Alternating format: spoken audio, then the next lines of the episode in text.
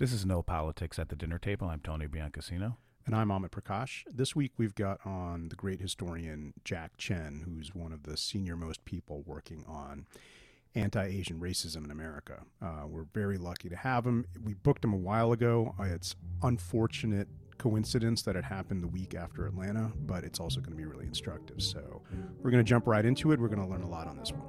Let's go.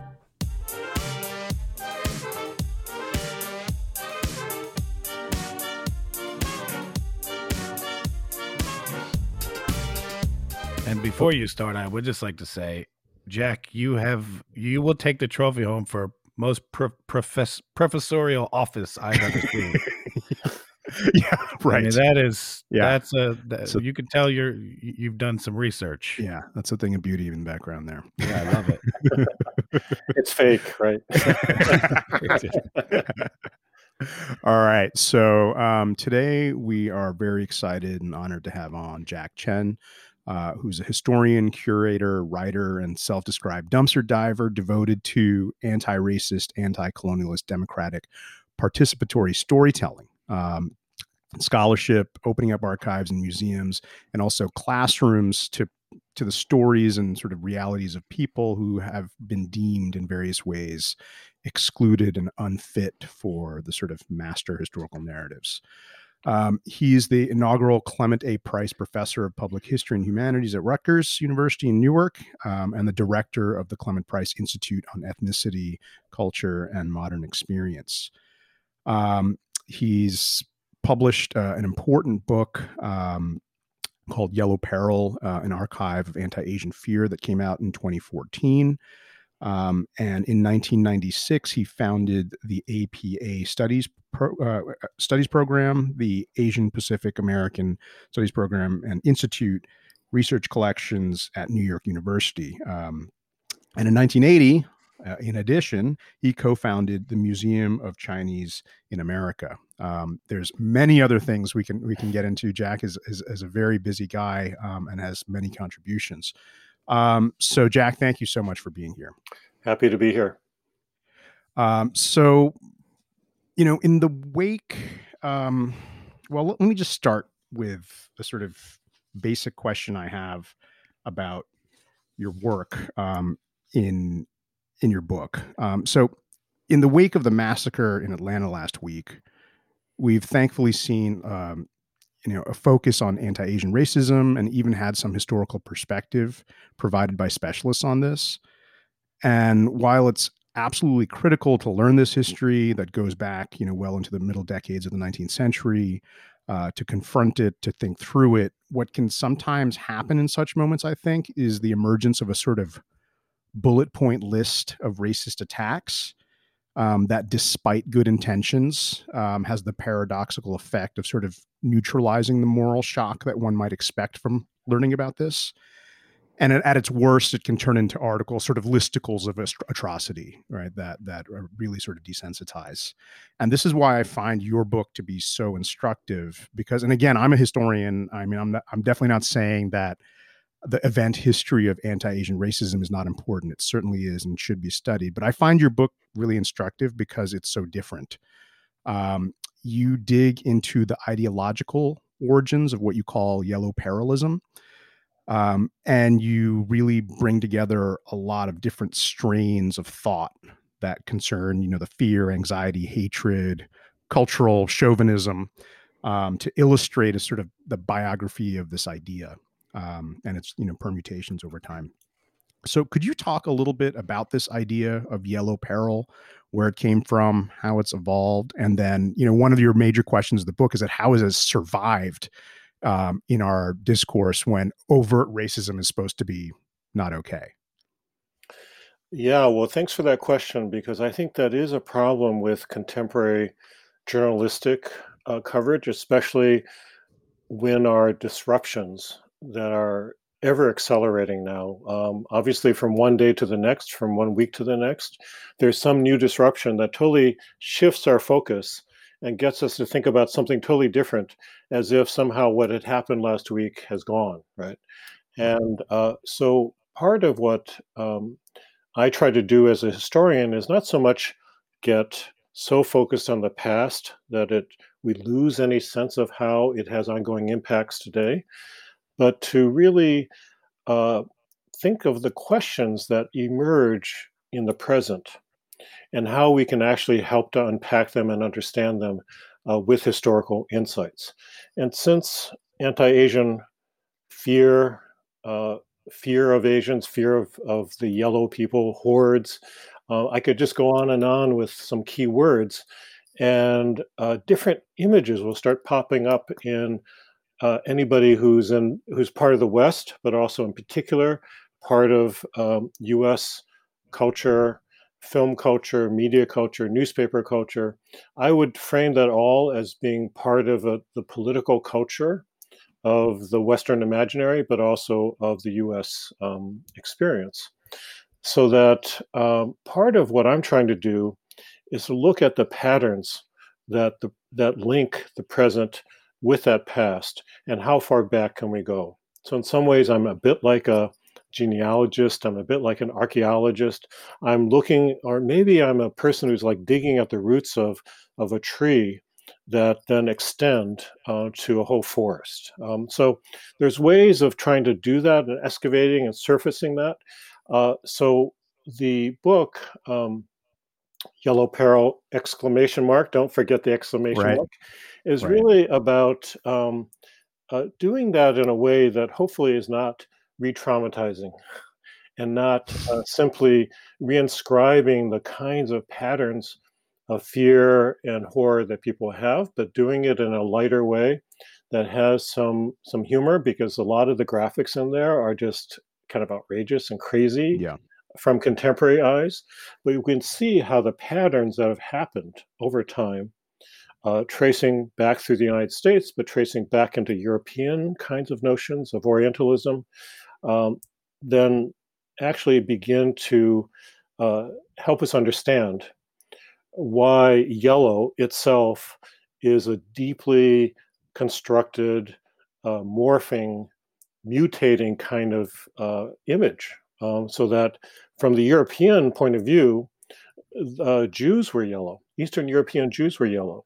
Uh, from the European point of view, depending on what part of Europe, the Arab uh, was yellow, right? So even just tracing the idea of yellow and how that changes over time as Western colonialism, as Western trade begins to spread further and further east to uh, what we now call as the Far East. But of course, from the point of view of the United States, they're not East, they're West, right? So these kinds of constructions are highly situational and highly historical. So I'm really trying to kind of play with all that and can we get back to some kind of key moment? Is there a smoking gun moment or not, right? Um, in terms of these constructions and how they then directly have an impact on us today, not just in terms of anti Chinese or anti East Asian violence and stereotyping, but also in terms of the kind of romantic notions that people have about the East, uh, but then also in terms of South Asians um, Middle uh, Central Asians, but also who whom we can call Western Asians, right? So these are these are um, highly problematic kind of references and agglomerations. Uh, Asia, after all, is such a huge area, right? Um, right. how can we begin to understand these uh, historical and cultural constructions and how they continue to have an impact us, on us today? Great, great. So this argument about you know the the ism part of yellow peril right could you could you talk about what that is that because it's like it's an ideology right it's an ideology of looking at and by virtue of looking then creating and marking difference right um that uh, so it's sort of productive in that sense, right? And so that that by virtue of looking at the world in a certain way, you're producing certain categories, and then those categories are then put in a hierarchy, and you know, a hierarchy of fear and hierarchy of attractiveness, whatever it may be. Um, how does that sort of operate over time? And do you see sort of what are like the most relevant contemporary instances of it? Um, and they don't even have to be spectacular, right? They can be these these. You, you, talk about in your book these sort of lightning flashes that come that sort of remind us that the past is present, um, and could you just talk about, you know, even in everyday life where that surfaces? Oh boy, yeah. So um, that what we can call an archive of, of instances is just um, it, it's in everything uh, because it is so deeply ingrained in the American political culture and the commercial culture. Um, so we can just watch. I mean, so I, I do want to kind of start out maybe with not so much the fear and the paranoia and the um, the violence part, just to kind of surface what's more visible in terms of how Orientalism has actually manifested in the United States. So Edward Said is the the kind of father really of understanding. I mean, the godfather of understanding this kind of critical practice as it's played out in the so-called West itself is a construction. So who counts as being part of the West? But in terms of a way of knowing and a way of uh, imagining the Orient, Orient, excuse me, you can imagine the British Museum and uh, or the uh, or the kind of classification systems of Oriental studies. And uh, so, really, we're talking about academia and museums and ways of knowing the other. And the other can be something that's romanticized or something used as a way to invoke fear, right? So the romantic other oftentimes was represented in the incredible uh, paintings of uh, Gérôme, the French artist, for example, who represented the um, uh, the places in which uh, these uh, powerful, wealthy merchants uh, and uh, you know in the Middle East with very colorful tiles. I mean, we could just kind of identify paintings, you know, in which there would be harems of women, for example. Um, now, how much that actually mapped with actual reality, uh, it doesn't matter so much as the romantic kind of representation of this other that people living in uh, cold, cold uh, London in the middle of winter or in Paris um, would use to imagine themselves transported over there. Uh, so there's that kind of representation that was in the early days of of uh, European interaction with Arab cultures, for example, that in some ways begins to define Orientalism in this romantic way. But of course, the way we tend to think of othering is in terms of this dangerous, uh, dangerous other who is going to come and attack us and take take our so-called women and take our homes and basically um, displace us and disrupt us from any sense of safety or happiness, right? Um, so that's a very particular form of fear formation that's uh, projected onto the other. And therefore, the other represents the fear that one may have within oneself or within one's culture, and the insecurity that people feel being projected onto this outside enemy who's going to come and basically steal everything we value right? So i think that's the more typical way in which, which in which we think of this. So therefore getting back to the Atlanta shootings uh, that's an example in which these uh, someone who apparently is a part of a fairly strict kind of uh, religious group um, that's really saying no sex and sexual feelings is absolutely dangerous. So, in some ways, this goes back to kind of a Calvinist and Puritan kind of notion of self control and mm-hmm. needing to become uh, such a productive member of a community that one cannot allow uh, human urges, uh, pleasures, dancing, um, uh, the pleasure of eating food, you know, these kinds of things uh, get in the way of one becoming a productive member of a group, right?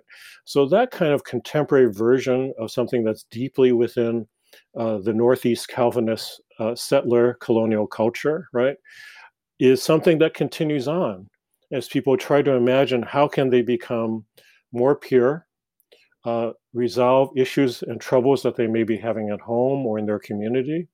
And they look for a discipline, such as a very authoritarian, a very structured kind of uh, religious group that says if you just follow these rules and you control yourself and discipline yourself, then you'll be okay, right? So these could be people who are just troubled and having a tough time with adolescence, which, you know, of course, is something that we all went through, right? Right. But then finding that kind of external structure that also forces one to create these very tight boundaries within oneself and trying to be good.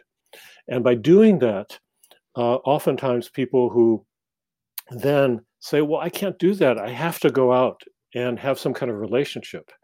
Um, and oftentimes that's then done in a way that then the only alternative is not to have a, a, a relationship with a with another human being, but to go through some kind of commercial process of finding services in which that can happen. So that seems to have been part of the dynamic of both introjection, what psychoanalysts will call internalizing introjection, introjecting these kinds of binaries and conflicts, and then projecting them outwards so that this person clearly uh, drove around and targeted sites in the suburbs, outlying areas of Atlanta, looking for Asian uh, massage parlors or sex clubs. So it wasn't just because he had he was a sex addict. This is intersected with the fact that uh, in this country, uh, in the wars that have happened in Asia, we can think of Korea, we can think of Vietnam, we can think of any place that there's a US military base, Japan. Right.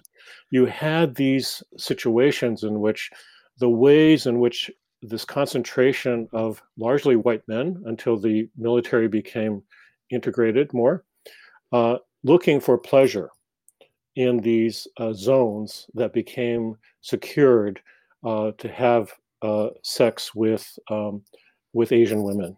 So we have a deep kind of connection between the domestic dynamics of how this gets played out and the fantasies that people have for having some kind of outlet, right? And military zones, but also in terms of the kind of um, racialized, gendered, sexualized imagination of uh, the American white male, how do you then find a way in which you can find some peace and satisfaction, right? So there are these very complicated dynamics that are very historical, but then get played out in the everyday manners with regular folks. You know, so right. I, I hope that's some kind of a sense of how we can start connecting the dots that happen yeah, recurrently, ab- right? Absolutely. I mean, I think that's that's really interesting. Eh, what drew me to this question about sort of linking um, Atlanta and, and versus the obvious because there's there's a debate in the press, right? There's a debate in the press about how to sort of cover this. And so yesterday, Bret Stephens, uh, the journalist, and I always like to uh, underline the fact the climate denier, um, who is uh, the New, New York Times is given a position in their influential op-ed section, Yesterday, he published an op ed entitled The Atlanta Massacre and Media's Morality Plays. And he's arguing that journalists just need to, you know, just the facts, ma'am, kind of approach um, and not to quote unquote, as he says, play into fears. Now, that's a subtitle uh, in your book, an archive of anti-Asian fear, right? But in this case, uh, Stephens is claiming that the fears are an overblown worry about white supremacy and racism. Um, and instead of following the sort of murderer's stated motive, stated motive of just like this is my, you know, sexual compulsions run amok. Um, and so, what do you think about this? That you know, the paper of record um, provides a perch for that type of, you know, articulation of this violence, which you've you've you know rightly put into this context where these zones of violence of U.S. military bases also are places that produce a sort of industry of sex work and exploitation, uh, and then you know the sex work and exploitation industry in America then becomes a zone of violence. Um, what what do you say to that? What, I mean, does that? I was so angered by reading that. I was just wondering what your your response to that would be. Well, um, I did not read that. I, I so, um, but that itself falls into a pattern itself. Um, there is a deep pattern of American innocence uh, that is proclaimed generation after generation. And it denies um, the realities that are around one and deep, deeply soaked in the weekly, if not everyday experience of Americans. but it's actually very hard to look at this stuff. It's very hard to kind of reckon with the complex the complex ways in which the United States not only handles its own affairs as it expanded into the continent and treated indigenous peoples and enslaved peoples. I mean, I, we can go over that. I don't need to kind of go over that. It's very complex for us to grapple with that and to come to terms with that. But then also to understand that we have this international role in which this kind of violence happens. So the innocent, in some ways, the, the kind of naivete and, and innocence that's constantly reiterated about the United States and our culture is that, well, we don't intend to do these things. We may have done it but inadvertently, but this is not our intention. You know, we're just having a problem, we're having a bad day. That kind of uh, profession has itself been a historical phenomenon. Uh, and we need to understand that itself.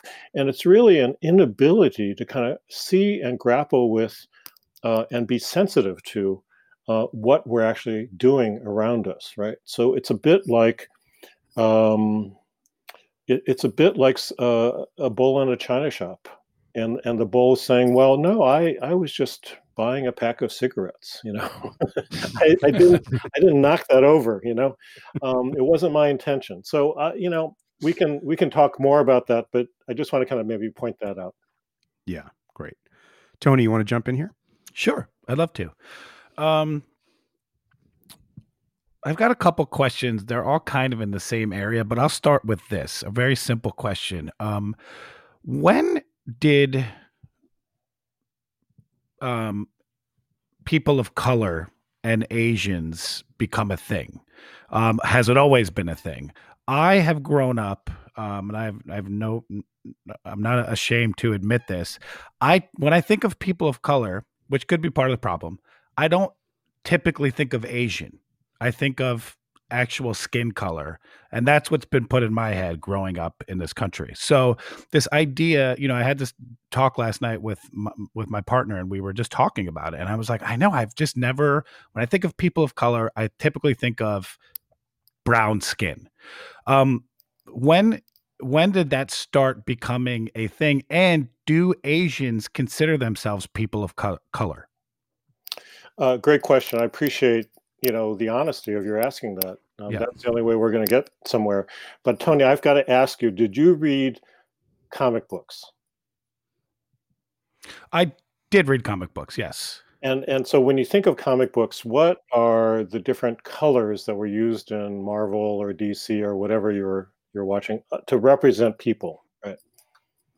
Yeah, uh, kind of white and brown. And did you have the chance to? I, I may be dating myself, but I'm also a historian. So, did you look at the Wonder Woman episodes around Egg Fu? Uh, okay, so this. so, I did not.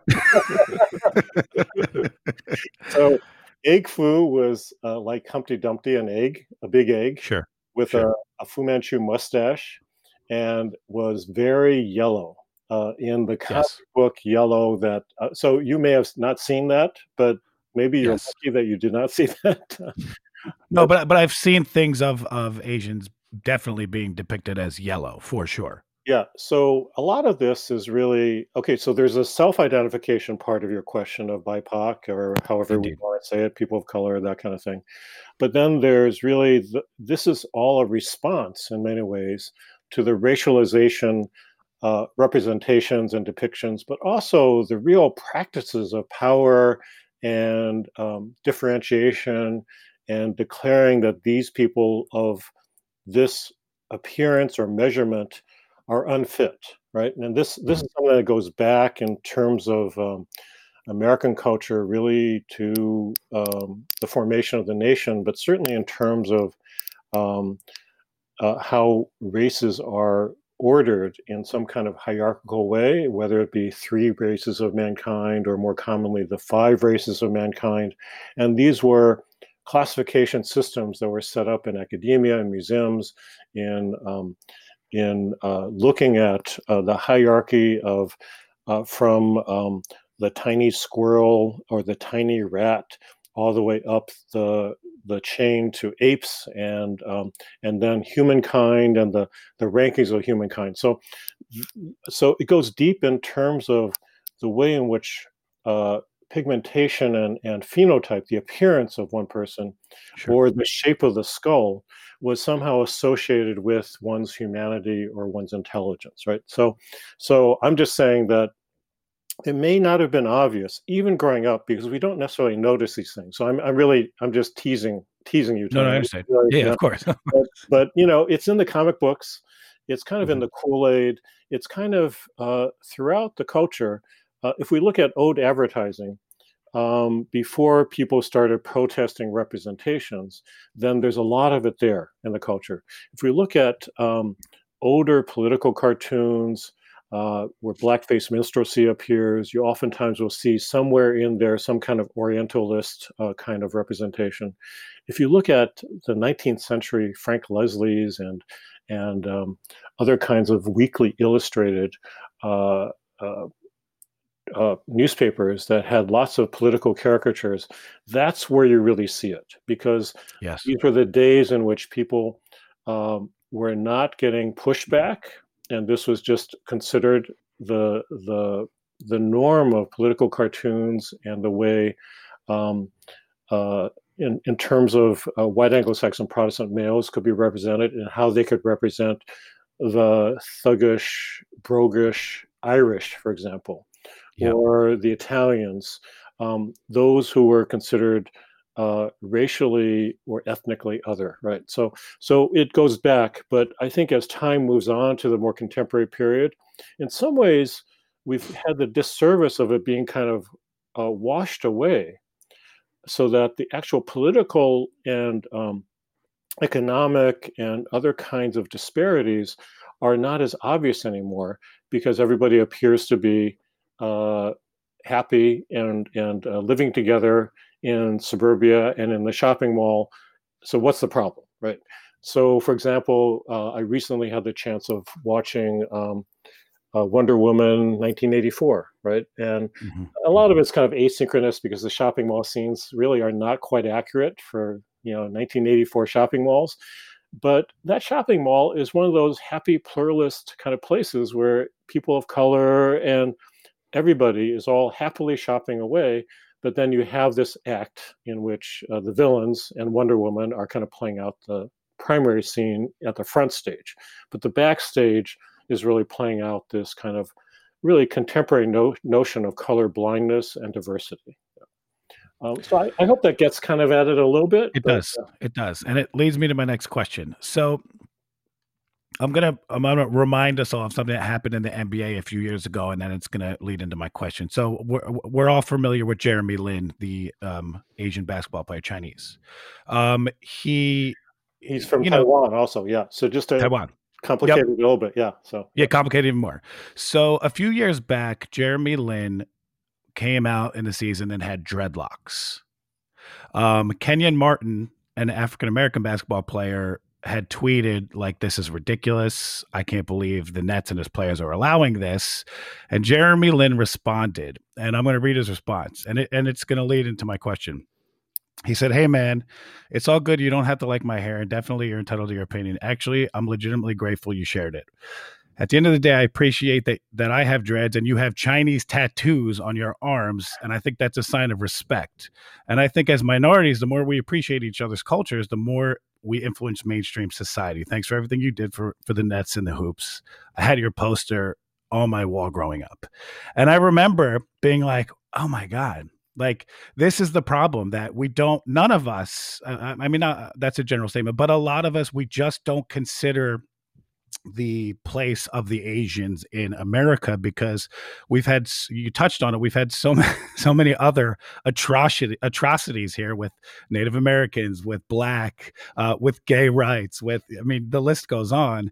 And somehow I wonder if it's the culture behind Asian parenting um, you know, a lot of my friends, I find it to be a new thing. I'm 40 years old. I don't remember the growing up with the Asian pride, like the marching in the streets and the, um, you know my friends my friends are almost growing up in school i went to school in, in princeton high school and we had a, a large asian um, population and i remember it being like pushed down and i don't know if that's a thing of parenting um, you know i know in my own family when my when my great grandparents came here, you kind of had to wash yourself of being Italian because they were kind of considered people of color and it was washed. Nobody spoke Italian anymore.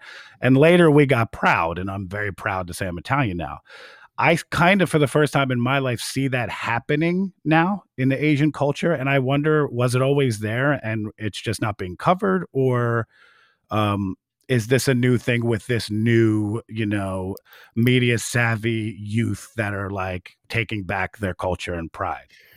Wow, that's a that's a really great series of questions. Uh, let me just first note that um, that as the British began to decide that they did not want to continue slavery in the Caribbean, for example, yep. uh, then they started recruiting uh, South Asians and Chinese to be uh, contract laborers to replace the uh, sla- enslaved workers to these same mm-hmm. places.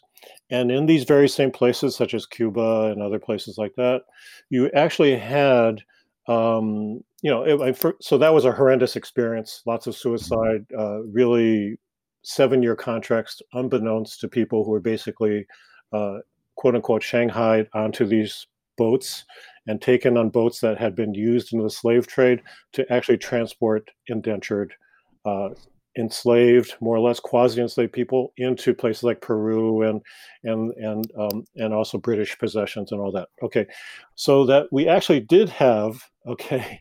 Um, intermingling and inter uh, and, and creating new families and new people in these colonial settings in which um, uh, Chinese and African Americans and and uh, indigenous peoples actually did um, create new combinations of cultures and people. Uh, so that so that that's something that's still evident in the Caribbean today and other places, and especially in port cultures today. Now, so I just want to kind of get back to the kind of hair question and the cultural borrowing and the cultural yes. intermingling, because um, if we look at, for example, the origins of hip hop culture and hip hop sound, you know, in, for example, in the South Bronx. Some of those sound systems go back to the Caribbean, in which uh, young Chinese were involved in creating the sound systems. Uh, you know, and they they happen to be the sons of the Chinese uh, corner shop um, that actually then got involved in the music culture as it was emerging in um, in the Caribbean, for example. So there's a lot more of that history that we just don't know about. So that's in part speaking to your point but also to say that the uh, Asian Pride movement actually did happen. But I think you're a little too young to have been uh, aware of it. But also, it wasn't really talked about much. It wasn't uh, right. very commonly known.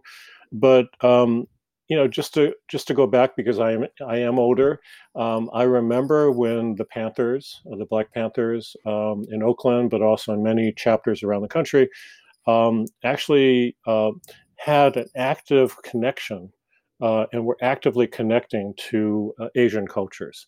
Uh, hmm. some of it was through, uh, for example, Bruce Lee. You know, the the fantastic yes. Bruce Lee, who who inspired, um, uh, you know, kind of uh, men of color around the world um, in thinking that um, being represented in the films, in which is the white guy who's always, you know, the hero, you know, from Tarzan, you know, to everything else, you know, that we can imagine in American popular culture. I mean, so we're dating ourselves, but we're going back to that time. So Bruce Lee appearing on the screens, and Bruce Lee is someone who could not get hired uh, in Hollywood or could not uh, play the role that he had written himself into in the um, in the Green Hornet, right? He was not able to get that job, right? Or or in the um, excuse me, I, he he wasn't able to get the job in um, oh shit I'm trying to remember the name of the um, david carradine uh, tv show. Um, do you remember that?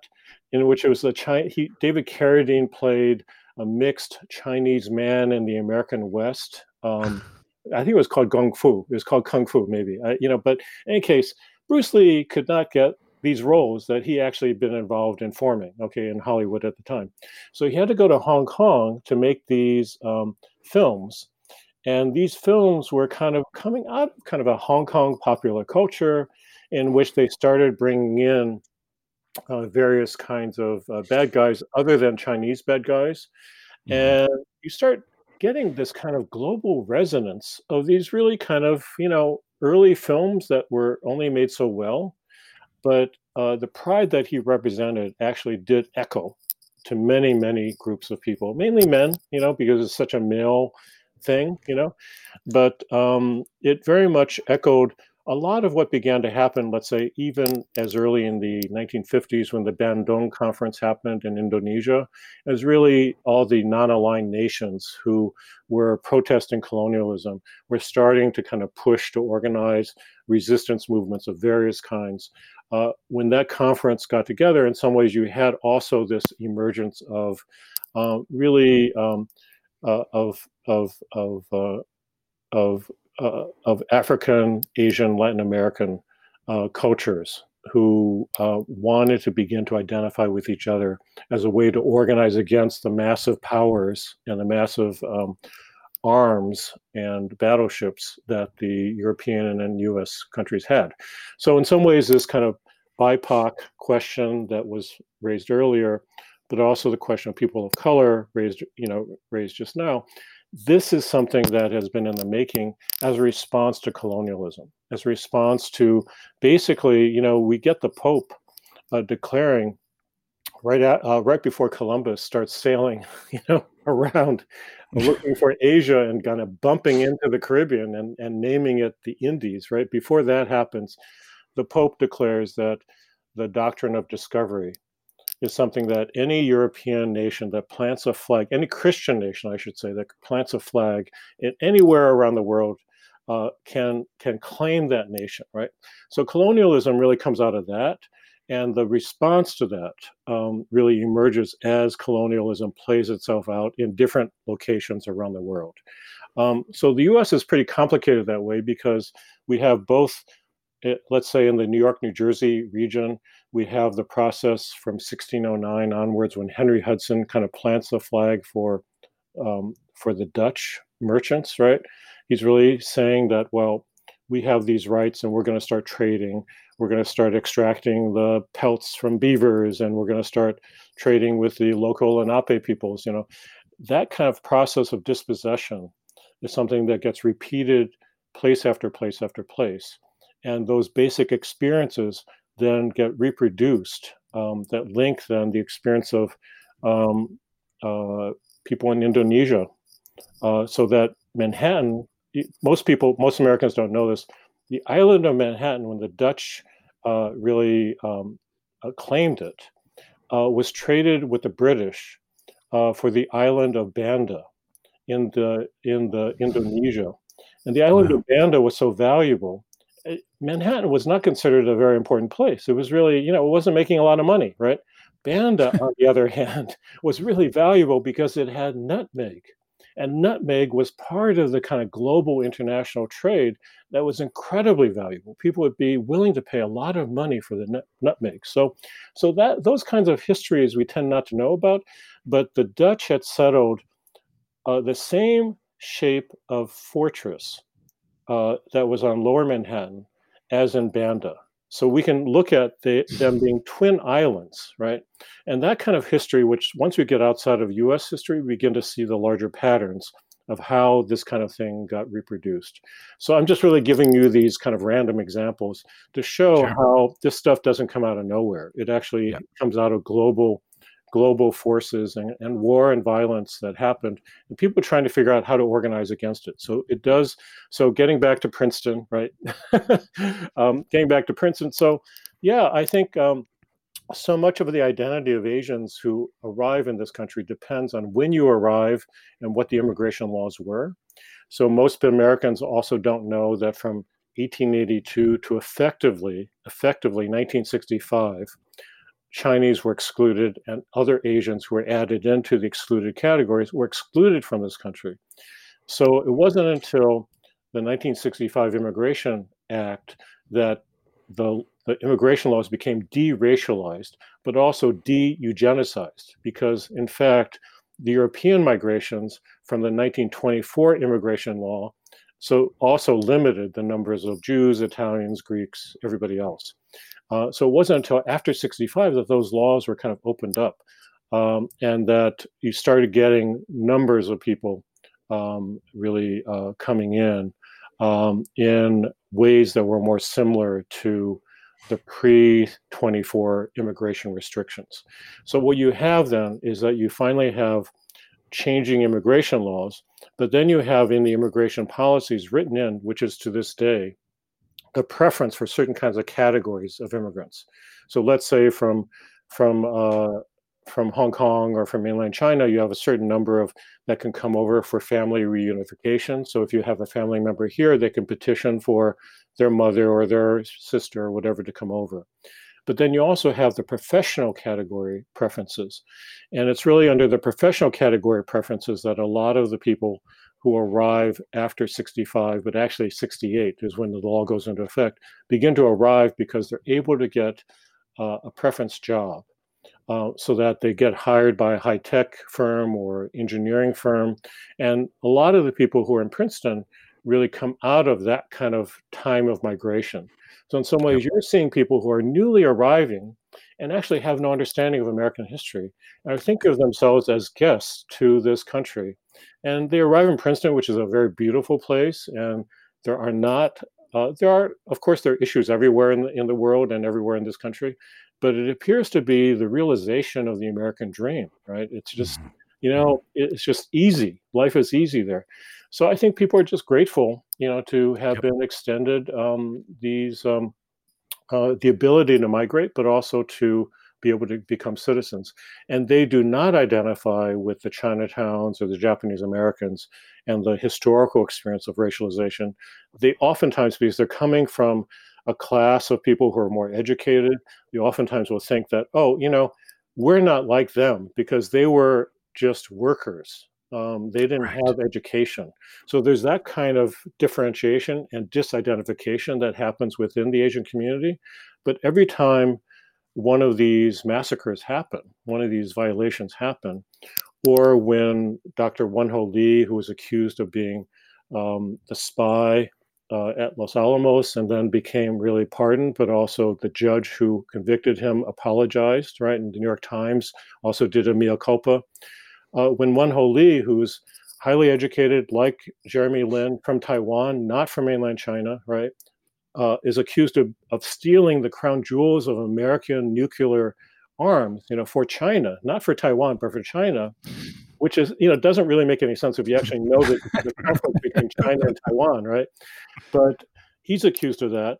And that's when a lot of professionals, including those from Princeton, start seeing things differently because they realize yeah. actually, oh, wait a minute, we're now in the university or working in this major company, but now we're being surveilled because they're thinking that we could be fifth column spies, right?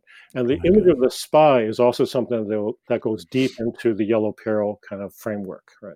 So. Fantastic.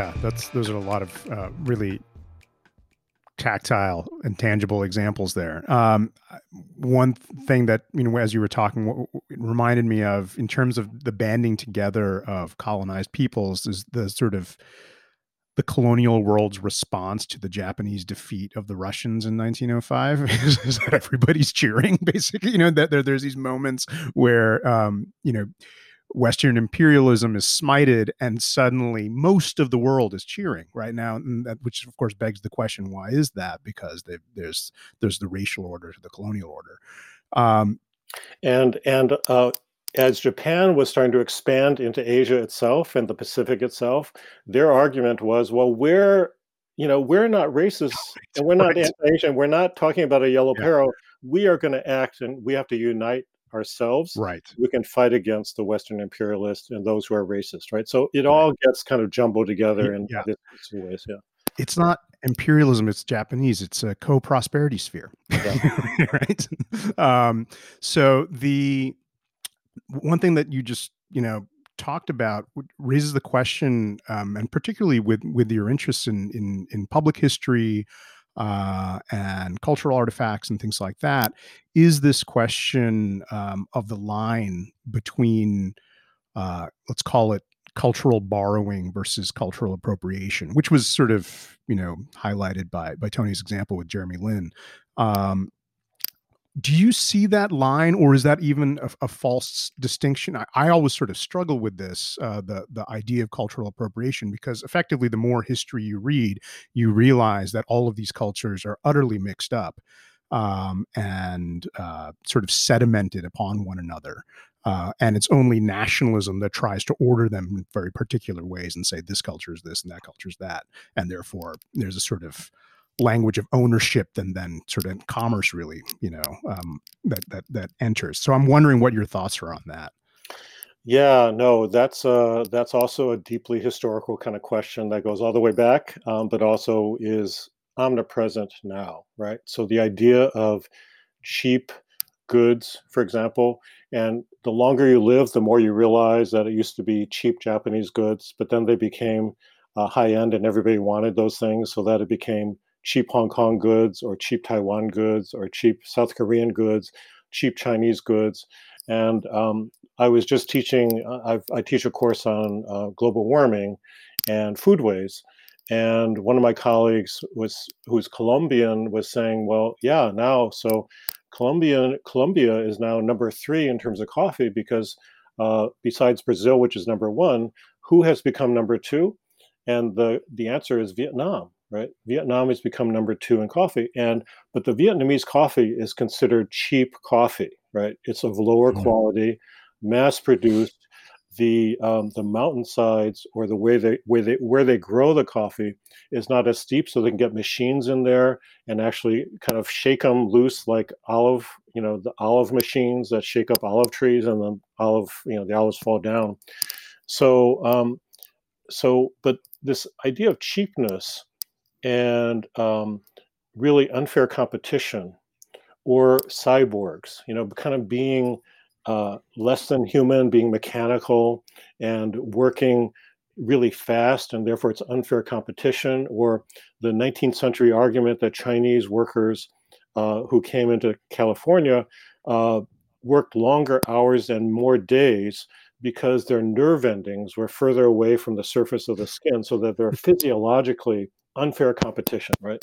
Um, so th- these kinds of notions of, of cheapness and and uh, being machine-like um, and being simply able to copy. You know, this is also said when we started getting this the many generations of of Asian musicians doing classical music in New York, for example. And at first it was said that, oh, they really cannot embody uh, the proper kind of uh, violin playing techniques because they're simply copying, they're imitating, they don't actually feel it from their soul, right? And being able to express it. So this is a kind of trope that has been operating throughout time. And it really does have to do with how globalization actually operates and how, in many ways, when you have uh, cultures which are have been colonized or cultures that have infrastructures already in which they were creating lots of um, goods. Uh, so we know that Japan and China created lots of uh, luxury goods that the West wanted. You know, all those porcelains, all those silks, all those um, furniture. You know, the tea, all that kind of stuff. The West wanted that, right? So in some ways, the first exposure that the West had to the Orient was really through the goods that they wanted, and they they were luxury goods. These were things that the porcelain was so fine, but it kept the heat so well the West was not able, they were still working with redware. You know, they didn't really know how do you get from redware to porcelain, right?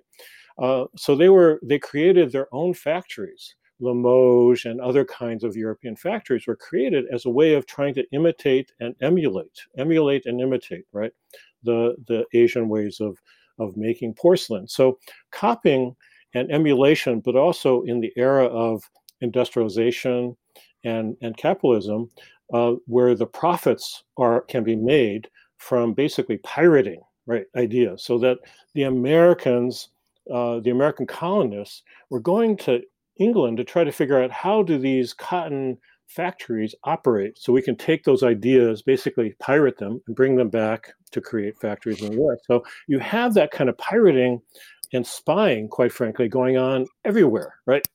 Because it's the nature of globalization and once you start getting sectors in which there's a lot of money to be made then that kind of priority starts infecting really how people are trying to imagine well if i just do this and go over there and introduce this over here then i can make a lot of money right? So that kind of logic of kind of colonial and imperial um, reproduction is kind of happening. So copying is always a part of that process. Um, so in the early days when the united states was really just um, uh, organizing itself and was still very much a colonial culture uh, it was uh, it was really things were being sent um, to uh, China uh, so that um, American um, porcelain, uh, so Chinese made porcelain could have American family monograms on them, right?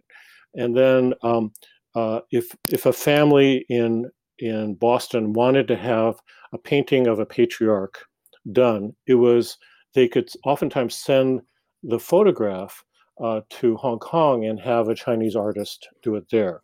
So, uh, so a lot of this was tied to the luxury market, but also that's where this notion of uh, less expensive copies could be made, because to hire, um, uh, you know, a local artist in Boston uh, would have taken more time. And um, was not also seen as aesthetically as interesting as these kind of reverse paintings on glass that were being done. You know so the style and also expense and um, the panache of the the uh, distinction of having Chinese made porcelains and the latest porcelain um, set on your dining room table, those were signs of distinction that gave one a lot of prestige. I'll just tell you a quick story, which is in the research I've done. I mean, my an earlier book called New York Before Chinatown, a little plug there. Um, I was looking at George Washington in the heat of the Revolutionary War in New York. And here he is fighting the British, right? Fighting for their lives. And in the middle of that, at his headquarters, he's checking with his local China, so-called Chinaman, who is not Chinese, but the local British merchant who's operating in the Lower East Side, not the Lower East Side, but the um, the the docks on the west side, uh, on the uh, east side, uh, below Chinatown he was checking with that Chinaman for what the latest uh, uh, sets of porcelain that he could get for his headquarters uh, table, right? So this kind of desire for it's a real uh, British officer right there. Yeah. so for, right. So so that Anglo-American kind of culture um, is very much uh, transferred um, into even at the height of war uh, and the, the development of American independence and identity, uh, these Chinese luxury goods are a, uh, a way to express one's gentlemanliness and one's civilizationness and one's ability to be as good as that British general who's who you're fighting, right? So that's pretty deep, right? In terms of the yeah. formation of American culture. Yeah. Yeah. Yeah. That's amazing. Like yeah. the, the British are coming and he's like, hold on, I'm uh, I'm ordering porcelain from China. Give me a give me a little time. exactly. Oh my and God. aid yeah. something like that, right? Yeah. I mean, well, the, he must have known he was going to win. Priorities. Wow. Well, this has been amazing.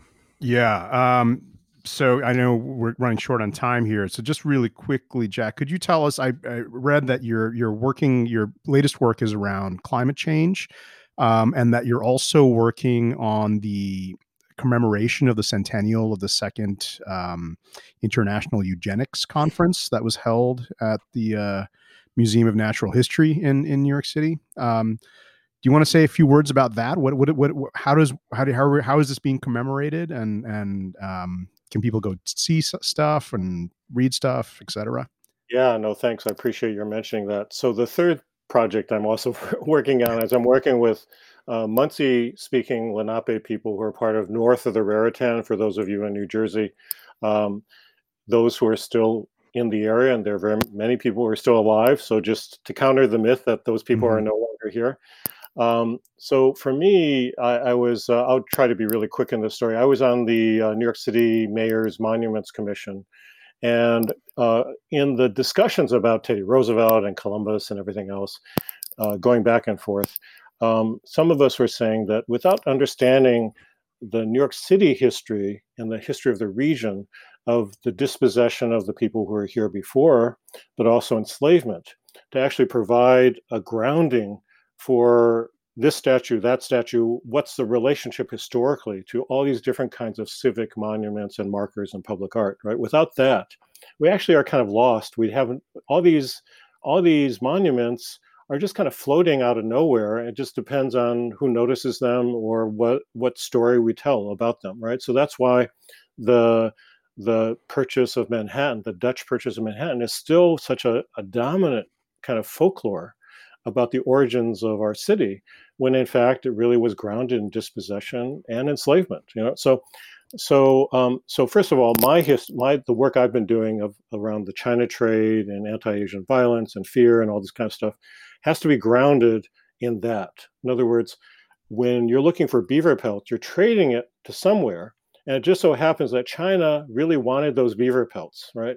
So part of the extraction process was also going somewhere. So the dispossession of land, the laborers that were brought in to uh, be really make the profits and to really force um, quote unquote inferior human beings to basically um, to help you make those profits uh, was also linked to how Asians in Asian bodies were picking tea in southern China, were manufacturing these luxury goods that the West wanted so much.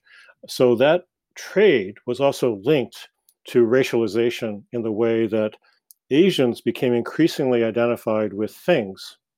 So Chinese people were not really seen or experienced so much directly, but Chinese things were experienced in everyday life, right? So by linking that, we actually have the grounding of what the history of the region is, because it happened in our region. The very first ship of the new nation that went to trade with China left New York Harbor in 1783, right? So the history is all there, but it's not understood as interlinked. So part of it is that it needs to be interlinked, but also when um, you know some a new immigrant, Italian immigrant, arrives and settles in Union City, New Jersey, for example, and they they work hard, they, they're honest laborers, they get their little plot of land in this region. They don't think of themselves as being part of the land of the region, but they think of themselves as owning that little parcel of land and keeping up the property values of their house. So they don't actually connect up with what's happening in terms of global warming and climate change, in terms of the larger region in which we're in bad shape right now. And that climate clock is is uh, six years uh, and 200 and some days. I mean, before the greater convergence of these effects uh, begin to cascade uh, and uh, disruptions start building on top of each other, right? So we've been through some serious disruptions, really. Clearly, we know that with the sea change and the, the greater frequency of major storms coming up from, um, from the Caribbean and disrupting our areas and flooding the shorelines, um, and uh, very hot uh, summers and some very warm winters, you know, all those kinds of phenomena and now, you know, the pandemic, they're all kind of happening, but they're happening a little bit in sequence. But increasingly, I think we're seeing an acceleration of these things happening, not just nationally, but also globally, but also regionally. So things are starting to kind of accelerate in terms of the impacts of disruption in any one given area.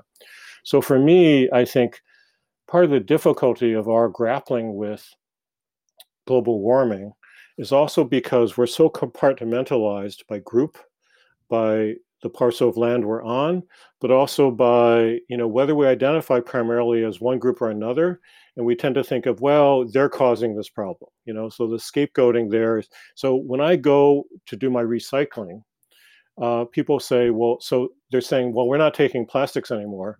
Well, why aren't you taking plastics? Well, it's because China's not taking our plastic anymore right? So the problem is China, not the fact that we haven't come up with our own recycling system within the United States to deal with the plastics that we're consuming like crazy, right? Now, it's not to say that China doesn't have real problems; they're not contributing to lots of global issues, but the but the same mentality of scapegoating or projecting our problems and not taking full responsibility for what we're doing gets projected onto some other uh, as the reason why we still have our problems, right? So that phenomena happens in a variety of ways, but we have to just stop it. You know, I mean, we just have to stop it and say that, wait a minute, we've got to take responsibility for what we're doing in our region, right?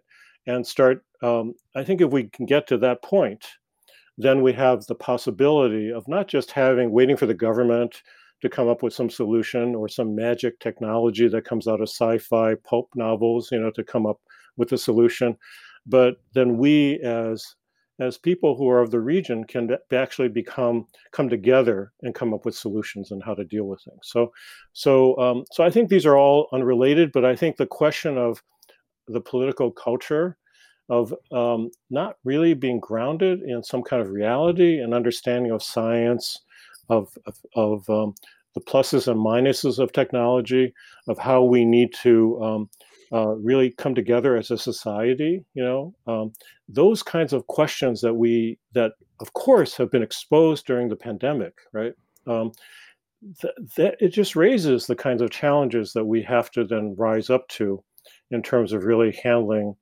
uh, the pandemic but also global warming right uh, so that's how I see it as all, as all connected.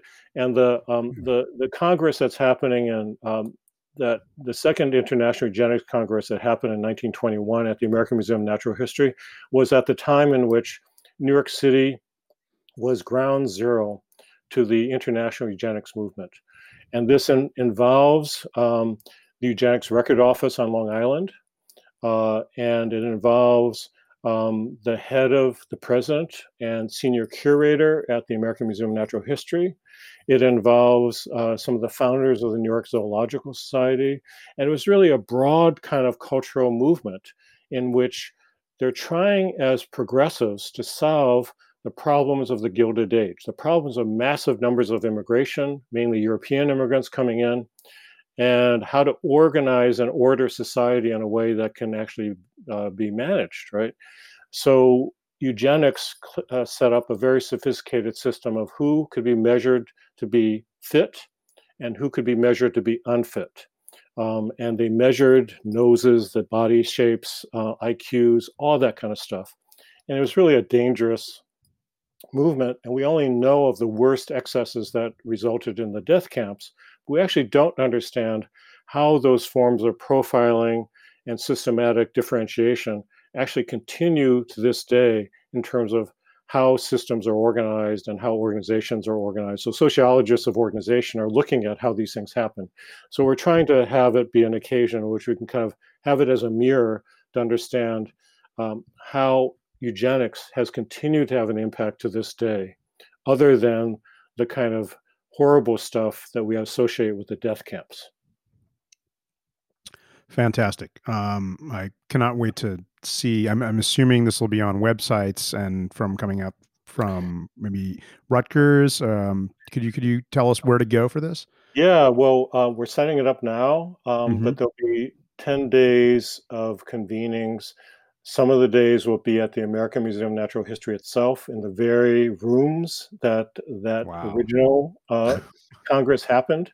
Um, we're really happy that the American Museum of Natural History wants to reckon with its own involvement and its own past in this way. And it's really a moment in which lots of the institutions in the city, but also the region, uh, can come to some kind of reckoning in terms with their own involvement in these ways of organizing and, and funding and, and uh, operating. So I think it's really a chance to um, for all of those of us who have been impacted by eugenics policies, which just is about everybody, really. you know, I mean, we're all going to be disabled. We're all disabled in one way or another, and disabilities is kind of one of the big categories that eugenics was really saying. Well, if you're disabled, you're going to be put into an institution because you're not a productive member of society anymore, right? So we're all affected by this. Uh, so it'll be a chance for us to kind of come to some kind of sobering recognition with uh, how the political culture has actually continued to operate. So it's connected to all these things I'm talking about in that way. Well, Jack, thank you so much. This is I knew this was going to be really enlightening, and man, was it? Um, Indeed, thank you, Jack. Went all over the world, um, and and and then into the deep history of the region as well. So, thank you so much for coming on, um, and we look forward uh, to following your work. Great, thank you. It's really really great talking to both of you. Thanks. Thank you, Jack.